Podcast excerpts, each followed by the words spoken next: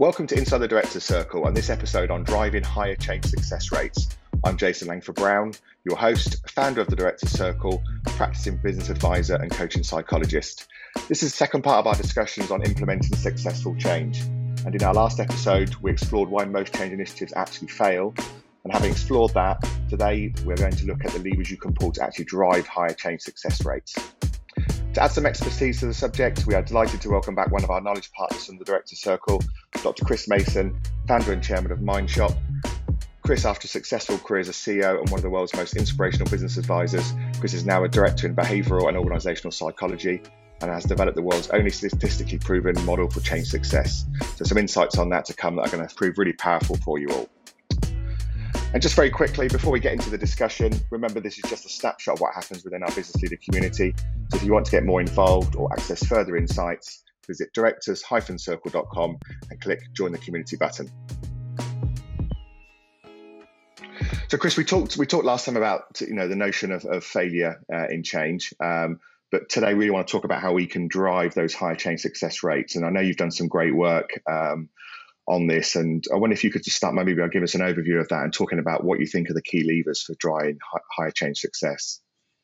Okay, well, I mentioned last time that there's an underlying or maybe overpinning uh, philosophy that if you want to change something, you need to unfreeze it, then change it, then refreeze it in place. And and a lot of people don't follow through on those stages, and so it doesn't work for them. But it was uh, around the time I was finishing my my doctorate that I I was looking for a project and I had a client that had failed uh, because um, the research shows that there's only about a 30% probability of success. And the trouble with that is if someone tries to change with 30% and they don't have the um, resilience to continue on with failures, you know, it, it, it, they give up. They, they think it's them. They've got self doubt. In, in this case, he committed suicide, which was upsetting, but upsetting in the sense that I thought, what could have I done to stop it? And when I looked into the um, data, it found that that 30% probability of success had been there since the 70s, and no no research had been done on it. And of course, when you're doing a PhD, part of the requirement is you've got to come up with some original theory. So I thought this is this is ideal. I I, I meet my need, but I also fix a problem. And so what we did was we um, did a, quite a complex model. I won't go into the details of it, but it was it was two parts, and we were able to triangulate the data. But one of the parts was we had to interview 219 leaders and 21 change agents to find out what some of them were doing and ascertain if they were successful at change, why, and what were they doing. And what we found was that they, the really good ones, um, say in the UK, uh, were 80% probability of success. So not 30 anymore, it was 80. And we found that was the same in America, different sort of organization, same in Australia. And so those three regions, three continents basically, was important because of what we what they call uh, we wanted to, the research to generalize at least to English speaking countries to make sure it could work anywhere. And what we found instead of unfreezing change and then refreeze, we found three major factors that these exemplars were using. The first one was they were ready for change to start with, and there was five factors, which I'm sure we can go through what those five factors you needed. They were ready, and we found that that was 30% of the reason they were successful. The second component was they had capability, more capability than anyone else. And we found through the structural equation modeling, the, the, the data bit, that they uh, 40% of the reason they were successful was due to their capability. And that leaves 30%, and it was their belief systems. That's pretty soft, and you know, how do you grab that? But we actually worked out there were three main beliefs that were affecting their success. So when you add up five factors for change readiness, two for capability, and three for beliefs, you've got 10 factors. And these firms, these people, were actually doing those 10 factors much better than anyone else. And as a result, they were getting an 80% probability of success with whatever they wanted to do. And that's why they were so successful. Now, they all tended to be bigger businesses, but uh, that's because they were successful. They'd grown and they'd been around for a while. But the, the second one, the, the American one, it was a 7,000 person privately owned business. And uh, it was just amazing what they were doing. And it was it was the son of the founder that was running it. His name's Steve, and Steve was just a naturally good leader. But if you'd asked Steve, why are you so successful? I know because I asked him. He could, I have no idea, but I was able to tell him the ten reasons why he was successful, and he found that very useful to have that confirmed. And we almost lock, could lock it in as procedures in the place that what he was doing intuitively, we could actually do uh, formally. But now we know what those 10 factors are, we can share that with anyone.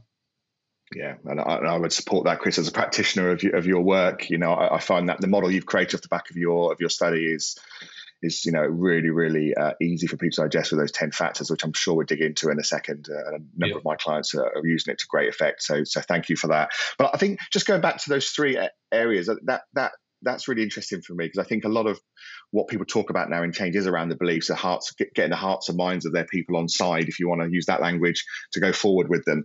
Um, but often, you know, people don't talk about being ready or eh, even being capable. I think often it's the kind of, well, you know, we'll be ready when we get there and we just assume that people are capable and can do what we need them to do. Let's just win their hearts and minds. But you've almost turned that on its head and said, look, you know, actually, before you win their hearts and minds, you've got to make sure you're ready to go. Otherwise, you're likely to fail. Yeah. I'll put a little twist on that. That let's say you've got okay. something re- really urgent, and you haven't got time to sit there and get all these ten factors right. What mm-hmm. you could do is work out what your plan is. Let's say it's a sales plan, and you you want to grow. You need to grow, for example. Yeah. Then d- work out your plan, but then we have a diagnostic that does it, which you've got. Um, mm-hmm. Work out how well you're going against each of the ten factors. Look where the biggest gaps are, and reverse engineer it and build those extra features into your current plan. Now you've got a plan that if you implement it all at the same time, you should get an 80% probability of success. So you don't have to wait until you've got all these 10 pieces in, in place. You can put them in as you're going. So yeah. it's not as daunting as you would think. Um, no, and, I, and, and, most good firms are already doing some of these okay. So it's it's yeah. maybe just doing them better is what's needed to get jump from and, and, and we're saying the average is 30%, but what if a probability of success? What if you're already 50? All we're looking for is what do I have to tweak to get to 80? So I, I, don't have to use this trial and error approach, like try it, oh, it didn't work, try it again, it didn't work, try it again, oh, it worked. That's too costly in both financial and human terms. Um, we we can get to 80% first first time if you add in the gaps, the plans for mitigating the gaps. So, so uh, look, yeah. tell you about the readiness ones. Like they're, they're when you hear them, they're quite obvious. The first one we found was that you needed you needed leadership support. oh, well, that makes sense. Yeah, but you really do need leadership support. This has got to be driven from the top. Uh, it can't be, yeah, yeah, it'll be fine. Yeah, we'll be, yeah. But then, then that leader reads another book in six months and, and loses focus. That's not so good. The second factor was there needs to be a belief in the need for change. So, if, for example, let's say you want to grow sales again, but the people actually think, well, we're not coping now because we can't get staff. We can't we can't attract and retain people. We're losing people like anything. Why do we want more sales? It's going to make it worse. So that need for change isn't going to be there. So you need to address that. The third one, which I never saw coming, but when you think about it, it's quite logical, was the what's in it for me. So they have to see, the people in the firm need to see what benefit there is for them in whatever the change initiative is. Let's, let's stick to the sales concept. So if we're going to grow, how are they going to benefit? Well, it's obvious if you think about it, but are we explaining that to them? Fourth one is you need to be using the best available change process. Now, we're biased, we think it's ours, but maybe for some businesses, some industries, uh, some some technical aspects, there is someone better than us. That's the one you should be using. And and the fifth one is you've got to have confidence, confidence in yourself, but more importantly, confidence in the organisation. So if you've seen the organisation attempt change in the past and it hasn't worked, well, you won't have confidence they'll be able to do it this time. So that needs to be addressed. So think about leadership support, need for change, what's in it for me, the change process and confidence, where are your gaps? Well, we need a plan for anywhere where there is a gap. And in most organisations, there's work to do on all five. Absolutely, uh, Chris. I want to dig into a, couple of those in a second, and we'll we'll continue around the wheel after that as well. But I just on that, what's in it for me? Um, I, I'm, I'm curious to share a bit of a war story of my own here, which has happened on a couple of occasions where we've had some big change projects and we've really t- uh, t- tacked into that. What's in it for me? But we've had some groups or individuals where we've really struggled as leaders to find anything that really was a, was of benefit to them. Um, now, the most successful uh, outcome of that was where the leaders really fronted it out and actually got those people in a room individually from everyone else and actually said, "There's nothing in this for you, but we kind of need your help. Um, right. Would you would you support us with this?" And I, I, thought that worked really really well. But I just wondered, you know, if you you know if that resonated with you, or if you had any other examples of where that's I've, happened. I've never I've never had that uh, because I think there is a default always. what's in it for me is that quite often the employees actually love their their customers. Now they can be internal or external customers. Some people only have internal mm-hmm. customers, but everyone has a customer for what you do. And when I can't find an obvious what's in it for me, I play the customer card. So what I say is, this is going to help you service your customer better. This pro- this process, this this outcome. Um, so even in sales, you know, part of the sales process, we've got to better understand customer needs, customer expectations, customer performance. That's why we're doing it. So if you, if you, the pride of you doing a better job is a what's in it for me as well.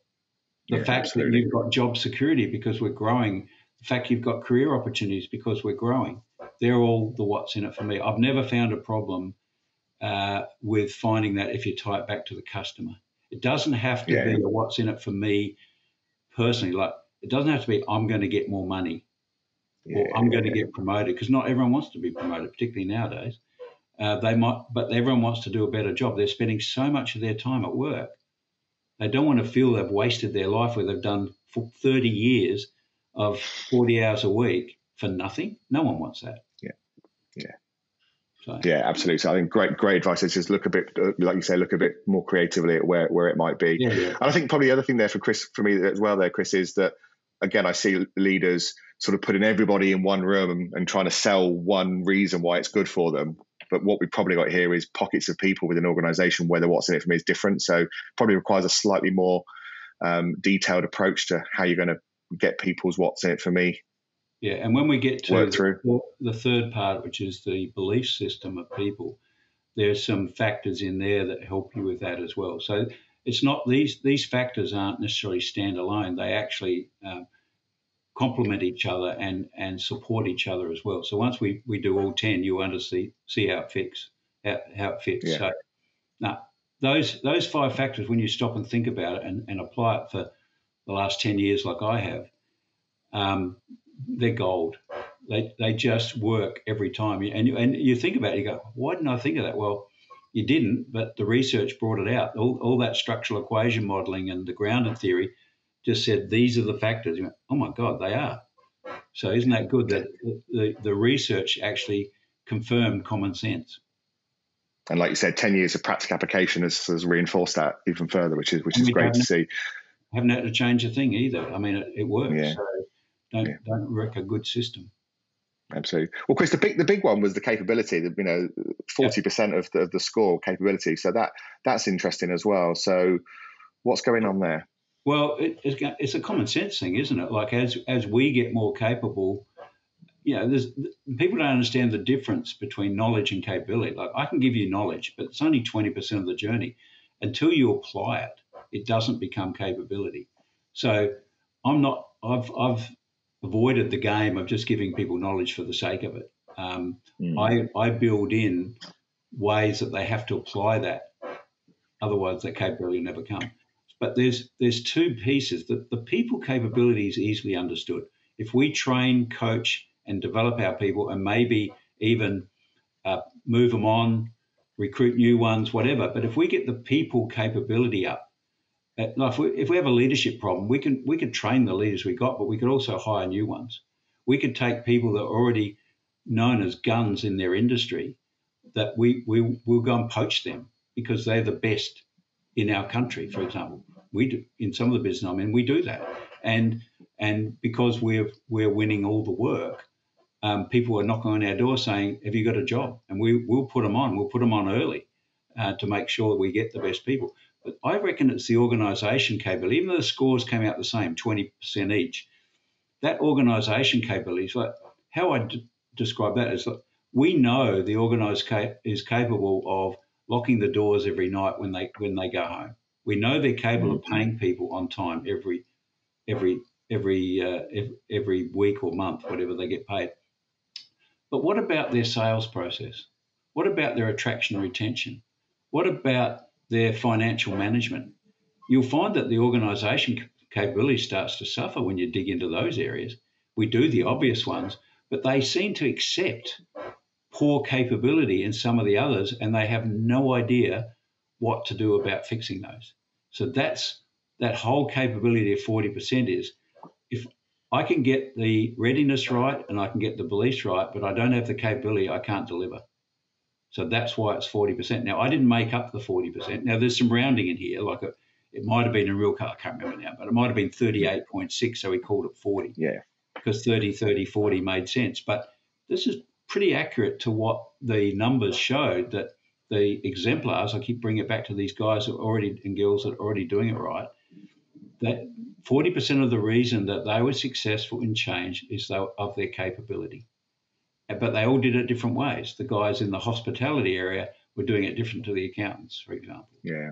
But that organizational capability, it's different for everyone, but you that is the one that's challenging because people capability, we can work that out you know whether you're capable or not. You have a view on that. Now, could you increase that? Of course you could, and we should work on that. But what about, and let's not get into it on, on your business, but yeah, what could we do to make the organisation capability better? And I think sometimes we work so much on the personal capability, we ignore the need to make the organisation more capable. Now, the yeah. way we've done that in Mindshop is using technology because I know the technology works 365 days of the year, 24 hours a day. People don't.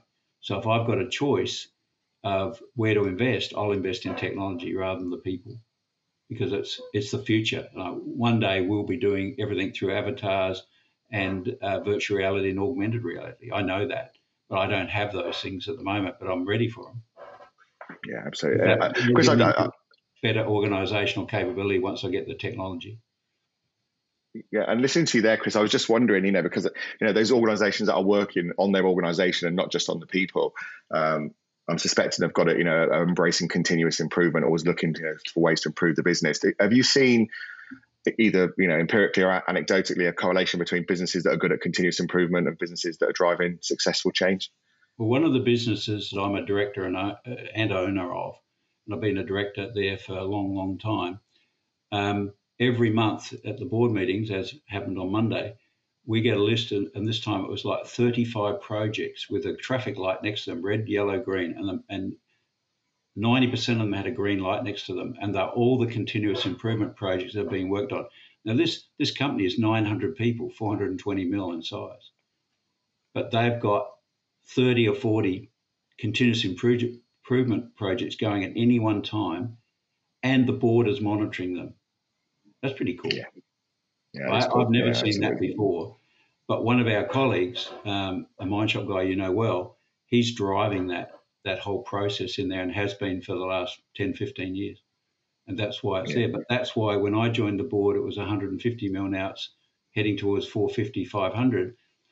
Um, it's because of this work they've done on continuous improvement, along with other things. And those 10 factors are in pretty good shape in that business yeah, interesting. I, I wonder there's a, there is a direct a lot of projects. Your, your question was, yeah. is there a direct correlation?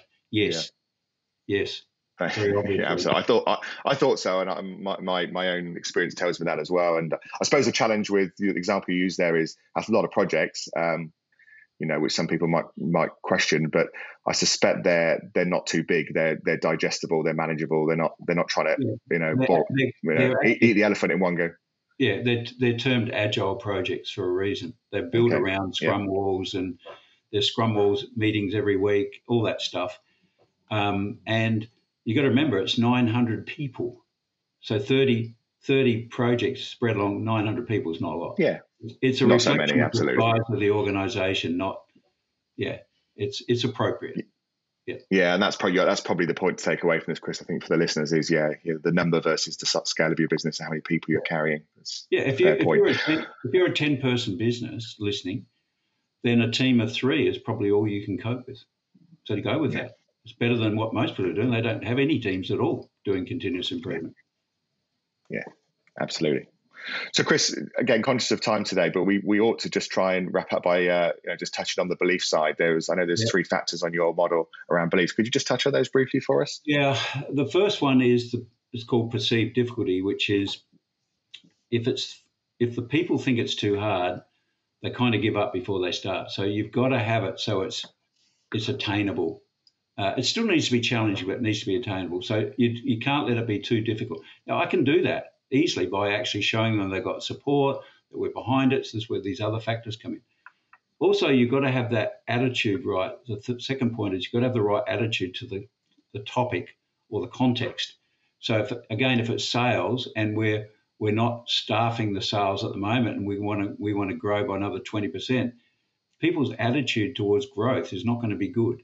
So you need to address that. And and it might be just in your language, it might be in the announcements you make, it might be in your actions, but you need to address it. And the third one, I didn't see this one coming either, which we call it significant others. There's people in your organization, and don't look into the org chart for, at the top for this. There are people in your in your organization who are significant in that organization. They might have been there for 30 years. They may be experts. They may be highly regarded. They may be well liked. I don't know what the reason is, but they're significant. If those significant others do not support this change initiative, you are dead. Well, you're not dead because it's only 10% of the overall thing, but it damages your ability to get that change success up to 80. You can't just give away 10% like that. You need to have a plan for how you're going to engage those significant others. Obvious ways are get them involved in the teams, ask their opinion, get them to speak publicly, make them visible. Um, but there's things you need to do about significant others. So they're the 10 factors. Great, thanks, Chris. Any any examples, Chris? Because I think that you know, the belief stuff sometimes people struggle with more because it's it's the slightly softer skills. Any examples where a client or any of your practitioners has kind of really tackled one of those in a in a quite clever or pragmatic way that you could share? Just to well, I have. that section up. Every, everyone I'm thinking of is is too confidential. But really to tell you. But let, let, let me do it another way. I was in America, okay. which I am regularly, as I know you are and uh, I saw a full page ad for a, a hotel that said, "We we don't uh, train our people to be nice. We just hire nice people." So if if you want people with the right attitude and the right belief systems, just hire them that way in the in the first place. And if you find anyone that's blocking, and that was my war story I was going to tell you, but I won't. But I'll I'll give you the context. Like I know how to deal with blockers, and I challenge them, and they normally deny it. But then if they can if if they can get rid of me because I've challenged them, then I shouldn't be there. But if they can't and they do nothing about me calling them out, I go to the boss and see if the boss will call them out or not. And I've often find that that person gets fired because they were blocking and it's and it was a they were like a cancer in the organization and you really need to deal with that but on the other hand you need to nurture the ones that are really for change that are uh, an absolute asset to the organisation. You've got to find those and protect them as well. And so don't think I'm spending my whole life getting rid of blockers. That's probably 2% of my time. 98% of my time is I'm finding the advocates and protecting them and supporting them and encouraging them. So the belief systems come from the person and their upbringing, not from the firm. People are either nice or they're not nice. They're either innovative or they're not innovative. So just make sure you when you've got people in project teams, remember my third, third, third rule I mentioned earlier, a third of the people are good. Just find those and start the change process with them. Yeah, I think that circles back to where we were on the first episode, Chris, perfectly, yeah. where you said, you know, don't work on the hard ones, work on the good ones, and then get that tipping point and people will follow, which is a, yeah. a nice way to, to wrap this all together. I just wanted to, so thank you again, Chris, uh, for both these episodes. I just wanted to, I think, just touch on something that I, you said right at the beginning of this podcast around um, using those 10 levers in the diagnostic and working backwards. I just wanted to reinforce that point. If people want to get hold of the diagnostic for the uh, change success model, you can reach out to us for that. But absolutely, Chris, we, we that's exactly what we do. We go, okay, we've got an initiative in front of us. Let's do the diagnostics. Let's see where our gaps are before we even start. It gives you gives you a more robust plan on what to focus on. Uh, we we actually do it uh, during projects as well, just to see how we're going and where the different gaps are now appearing. Um, so I thought that that was a great bit of advice I wanted to, to reinforce with people that, because everybody can access the diagnostic through our website uh, by reaching out to us. Um, and it is a really, really powerful and practical way to get started, as you said. So, as I said, thank you, Chris. Um, in the next episode, we've got a bit of a change of topic. We're going to turn our attention to leadership, and we're going to be joined by former commanding officer Chris Carter, MBE, to get under the skin of this. I think probably often underestimated and complex subject. Um, in the meantime, if you want more on this subject, um, as I said, reach out to one of our knowledge partners, Lucid, who are practitioners of Chris's work at lucid-group.com. I would highly recommend you uh, get yourself a copy of Chris's book on change success as well. Uh, or as always, you can go on to directors-circle.com uh, for more information. In the meantime, thank you for listening to Inside the Directors Circle.